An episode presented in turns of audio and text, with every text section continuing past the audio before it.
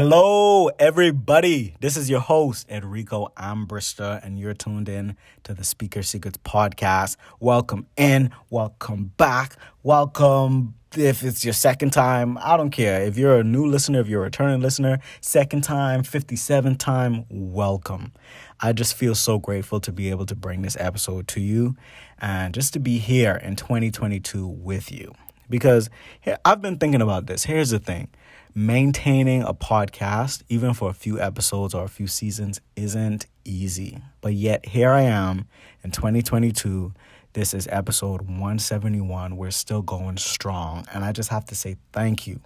Thank you from the bottom of my diaphragm for supporting me and keeping me going. You are the reason why I, I'm able to continue to do this. So if you're listening to my voice right now, I hope that you can hear how appreciative I am of you. All right. Now, here on the Speaker Secrets, we talk about things related to communication and public speaking. But more importantly, in my opinion, things that help us become our best selves, right? And so we're going to start off this year talking about intention and intentionality. Now, this episode was inspired by this graphic that I saw on Instagram and I reposted it. It really stood out to me. And in this graphic, on one side, they had a list of New Year's resolutions, and on the other side, they had a list of New Year's intentions. So they had four of each. So I'm going to just go down the list of these really quickly, and that's going to set the context for this episode. So on the left side, they had all the New Year's resolutions, but they were X'd out. So instead of the New Year's resolution of losing weight, the New Year's intention was to mend our relationships with our bodies. Instead of the New Year's resolution of saving more money, the New Year's intention was to practice more intentional spending. Instead of trying to reduce stress, the intention is to say no more often and to allow for more rest.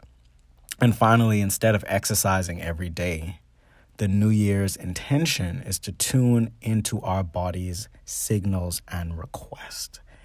And the thing is, we all know about New Year's resolutions, and we've known about New Year's resolutions for years. We always hear about them. But one of the things that we do know is that oftentimes New Year's resolutions don't last. You know, there's a joke that's been going around. I've seen it on Twitter.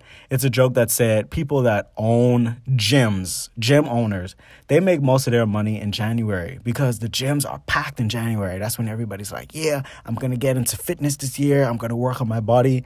And then by the time March turns around, the gyms look like how they looked in August, for example. The thing with resolutions is that there is so much pressure that's tied to them. They're so rigid. And because of this, on top of adding pressure, uh, the New Year's resolutions that we make can make people feel like failures if we don't reach or maintain these resolutions. So, with this in mind, we can see why they often don't work. There's a lot of pressure involved in them. You feel like a failure if you fall short of your resolution even one time. And it's just a perpetuating cycle. You fail, you feel bad. You give up, resolution ended. So research shows that about 80% of New Year's resolutions don't last and they fail. So my question is, why do we keep doing something over and over again when the success rate is only about 20%? So that leads us to New Year's intentions or being more intentional at least.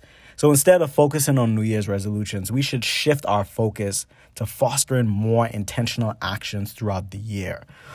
So instead of focusing on the goal, what is the desired outcome of that goal? So let me give you an example so I could provide more clarity on that.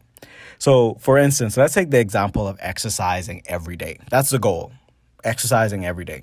On the surface level, a good goal, a good resolution. But you have to ask yourself though, is this feasible? Can I really exercise every day this year? You might be able to for a little while. Let's say you're able to do so for two to three weeks. But what happens on that day where you really don't feel like exercising and you miss a session? So now you failed at your resolution, right? But ultimately, the purpose of this resolution and for this goal is for you to be more in tune with your body, right? Or to have a healthier body or to feel better about your body. Body. That's the outcome that you want. So, the intention should be to develop more awareness of your body's needs. So, if your body needs exercise today, then give it some exercise. If you need to rest today, then rest if you need some water, if you need a slice of watermelon, whatever it is that your body's needs, then the intention is to be attuned to your body's needs and just move forward with that intention instead of making the resolution to exercise every day when that's something that your body might not necessarily need on a specific day. So the thing about resolutions is they can create feelings of good or bad within us, right? But intentions allow us the space to grow and to really come from a place of compassion and grace for ourselves. And honestly, that's the true way that you achieve change. You achieve change when you give yourself space to grow, when you're coming from a place of compassion instead of a place of pressure or really operating from a lack mindset. So, honestly, when we think about this, an intention is something that you can abide by for life we think of a New Year's resolutions and we just think of it in the context of this year. But an intention isn't just something that you create every year. It becomes a way of life. It becomes a standard for your new behavior. So while resolutions are often focused on smaller goals, an intention focuses on your lifestyle. So that's my intention and my challenge for all of us this year is that I challenge us to be more intentional and to create more intentional ways of going about our lives. So, a great way to do this is what I mentioned before is to identify what's the outcome that we want or what is the root motivating factor of our resolutions to begin with. So, if your resolution is to save more money, then a great intention should be to develop a better relationship with abundance. If your resolution is to take a walk every day, then a great intention would be to introduce more movement into your daily life. If your resolution is to kiss your partner every day, then a great intention would be to be more mindful of fostering intimacy between you and that person, even if that person is 500 miles away from you. Obviously, you can't kiss them today, but how can you develop more intimacy, even with the distance involved?